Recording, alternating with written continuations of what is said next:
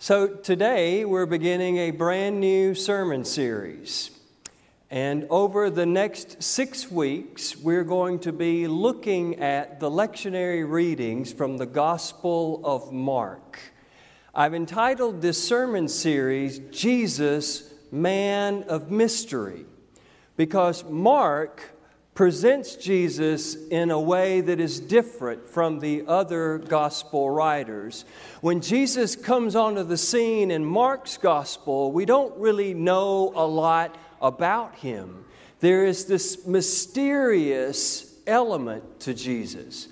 And as we go through the Gospel of Mark, we begin to learn more and more about Jesus as Jesus is revealed to us.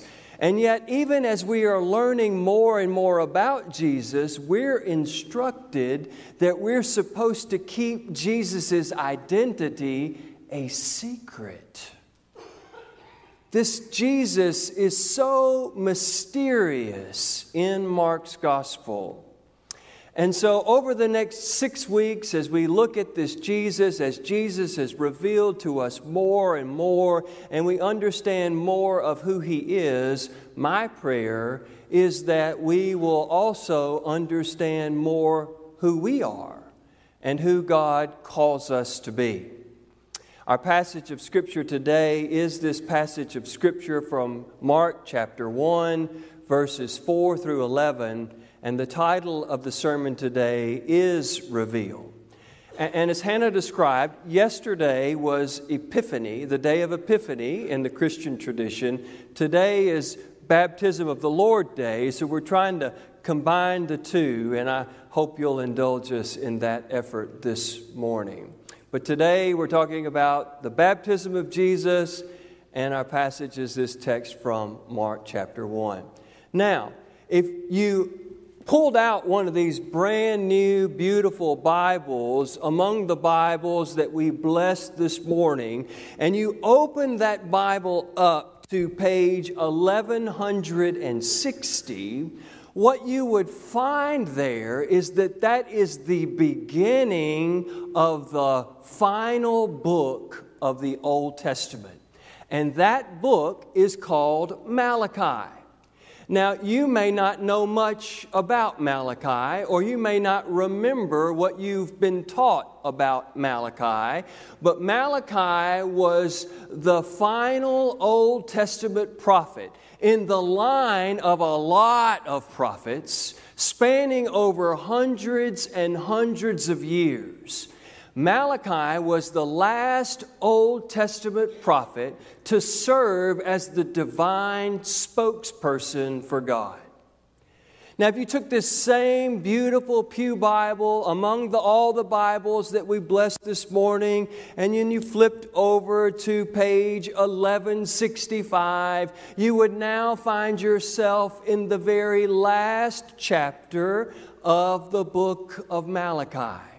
And if you were to zero in on the final verses in this beautiful Pew Bible, you would see that Malachi prophesies that there will be another prophetic voice who will come. And this prophetic voice will usher in the presence of the Lord in a new way. And then, if you were to take this beautiful Pew Bible and you flip over just one more page, you would see that we have now entered into the New Testament of the Bible. And what you may not realize is in that one page turn that you just made, there's a 400 year gap. It was 400 years since Malachi promised that there would be another prophetic voice coming before we are introduced to the gospel. In that 400 years, there was no prophetic spokesperson for God. It was as if the heavens were completely closed off to those on earth, and the Lord did not speak. 400 years. Now, if you take that same beautiful Pew Bible among the Bibles that we blessed this morning and you flip over to page 12 14, you are now in the gospel according to Mark. Now, to get to the Gospel of Mark, you had to pass through the Gospel of Matthew. Matthew is the first gospel that we find in the New Testament of the Bible, but biblical scholars believe that actually Mark was written before Matthew. It is believed that Mark is the oldest of the four gospels that we have. So you flip through Matthew, you get to Mark, and here's where the fun begins. It doesn't take very long in the Gospel of Mark. In fact, it's just two verses before we are introduced to this prophetic voice who is ushering in the presence of God is made known to us in the person of Jesus Christ. And if you were listening this morning, you know that the name of this person, this prophetic voice, is none other than John the Methodist. I regret to inform you that in these beautiful Pew Bibles that you're looking at this morning, there must have been a printing error because it called John the Baptist. Surely it was John the Methodist. Jesus was the first itinerating preacher, just like we have in our tradition. Actually, no, it's not a printing error at all. John the Baptist is the name given to this man not because of his denominational affiliation but because of the activity that John was doing as this gospel is introduced. John is in the wilderness baptizing people. Now, I believe, I've never tried it, but I believe that I could preach an entire sermon on what the wilderness represents in Scripture. But for the sake of time this morning, can I just cut to the chase and tell you what I want you to know about the wilderness in Scripture as it relates to our subject matter this morning is that the wilderness is that place where the Israelites found themselves before they entered into God's preferred future for them. It is that place where they found themselves before they finally inherited the promised land. And while I've never tried it before, I think that maybe, just maybe, I could preach an entire sermon on what the Jordan River is intended to represent in Scripture. But for the sake of time this morning, would you let me just suggest to you that the Jordan River is that water through which God's people passed in order to realize God's preferred future and promises for their life. And so, as we gather here on Baptism of the Lord Sunday, we're going to have a baptism this morning. Uh, no doubt most of us here have been baptized before. What I want you to see in that water, what I want you to understand about that water, is that it is the water through which we passed as we begin to live into God's preferred future for our lives, as we begin to embrace the promises of God that have been made known to us. The gospel writer of John tells us that these people have come out to the wilderness to be baptized by John. And John, Mark tells us that they've come out in droves. In fact, Mark is so hyperbolic, so bold as to suggest that everybody from Jerusalem came down to the Jordan River to be baptized. Now, I don't know how well you know your geography in the Holy Land, but Jerusalem's way up here where Jesus is being baptized, where John is doing the baptize, is way down here. It's about a 20 mile journey. It's all downhill. And even though it's all downhill, it would have been really treacherous journey for them to make. 4,000 feet descent to where they're being baptized in this moment.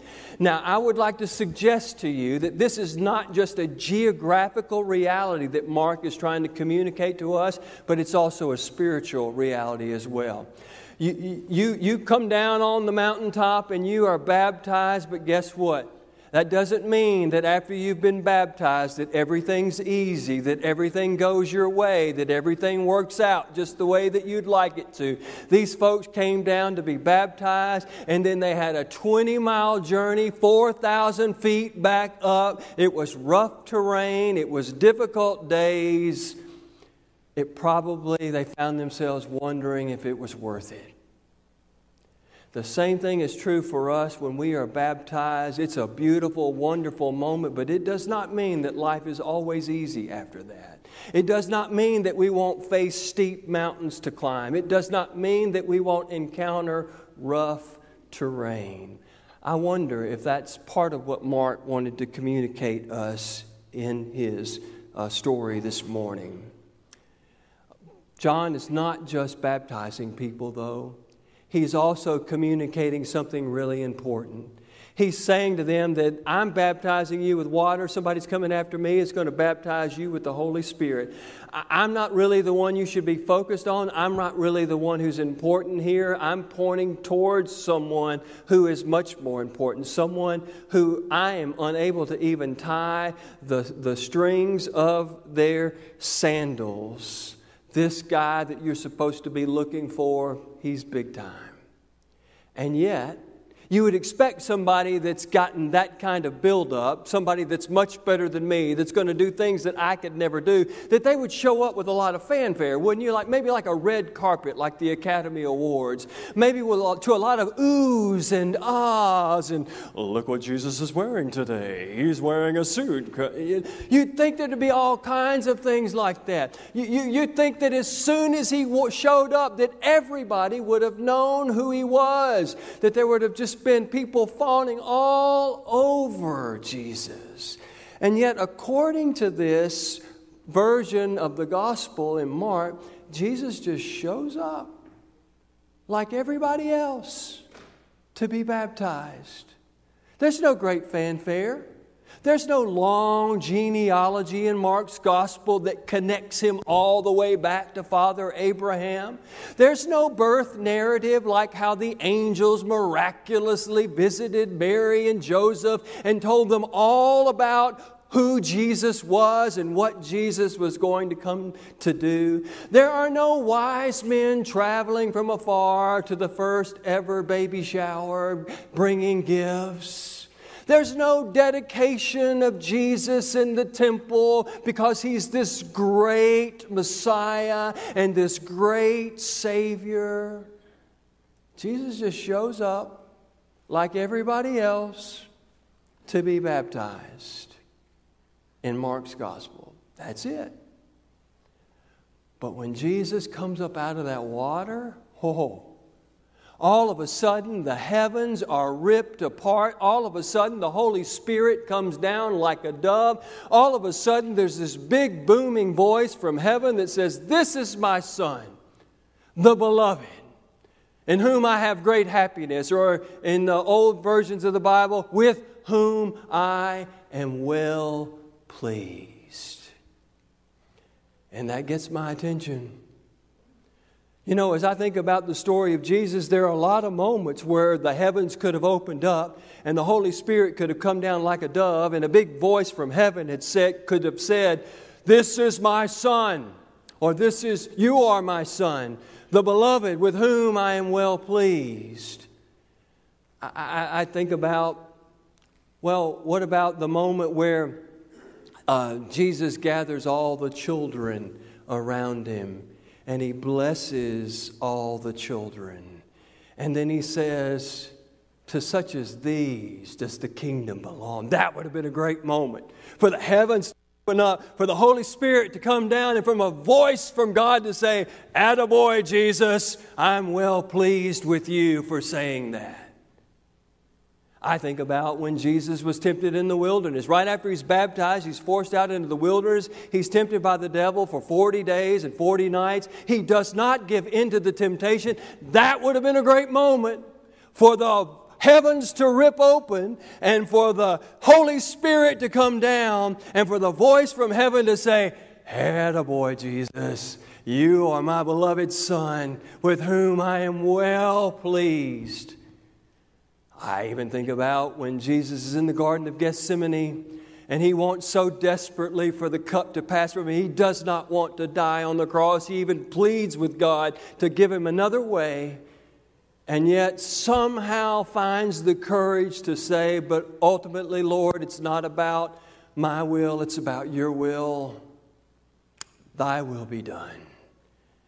That would have been a great moment for the heavens to open up for the Holy Spirit to come down like a dove and from a voice from heaven to say, That's my Son. You are my Son with whom I am well pleased. But none of that happened. God chose to rip open the heavens. God chose to send His Holy Spirit down like a dove. God chose the moment of Jesus' baptism as that moment where He said, You are my beloved child. I am so happy for you and with you. I am well pleased. Out of all the moments that the heavens would rip open and the voice of God would speak, it was in the baptism of Jesus. And I want to suggest to you that the same thing happens every time someone is baptized.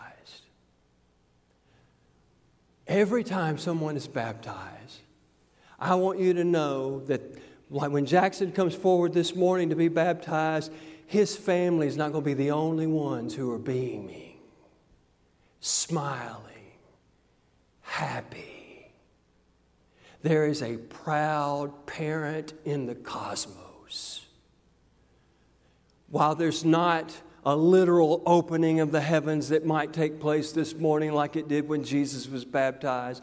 While we might not see the Holy Spirit descending upon us like a dove, and while we might not hear this audible, booming voice, I can assure you with every fiber of my being that my faith informs me that when Jackson is baptized this morning, all of heaven rejoices and the voice of God is saying, That's my boy. That's my boy. The beloved, in whom I am well pleased. And this water that's going to touch him today is just like the Jordan River water it's water that he's going to pass through. And on the other side of that water, he is going to begin to understand even more and more how he's been claimed by God as a precious child and how he's going to live into the promises that God desires for him. And later, we're going to have an opportunity to remember our baptism. Now, you may not remember your baptism. You may have been baptized so long ago the Dead Sea wasn't even sick. I'm not asking you to remember the specific moment. I'm just asking you to remember that you are baptized. And in remembering that you are baptized, I want you to remember going through that water. And when you came out on the other side of it, you said, I pledge my life to Christ. I want to live into the promises of God made known in Christ. And as we begin this new year, I want us to be mindful of that pledge and that promise and how we've been cleansed in the waters of baptism to become the people that God longs for us to be. And finally, there may be some here this morning that have never been baptized. I'd like to suggest to you that there's no better day to do it than on Baptism of the Lord Day. Baptism's not about what you do or what you know, it's about what God does and And it's about you being a precious child of God. And so, if there are those this morning that have never been baptized and you'd like to talk to us, you can either do it today or some point in the future. We want you to have that invitation. But, Jackson, my friend, when you receive your baptism today, I want you to know that God is so pleased.